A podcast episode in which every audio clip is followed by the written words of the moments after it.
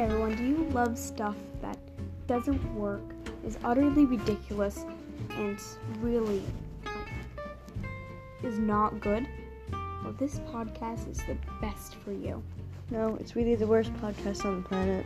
Don't don't listen to it. You, you don't want to. Heed my warning. You do not want to.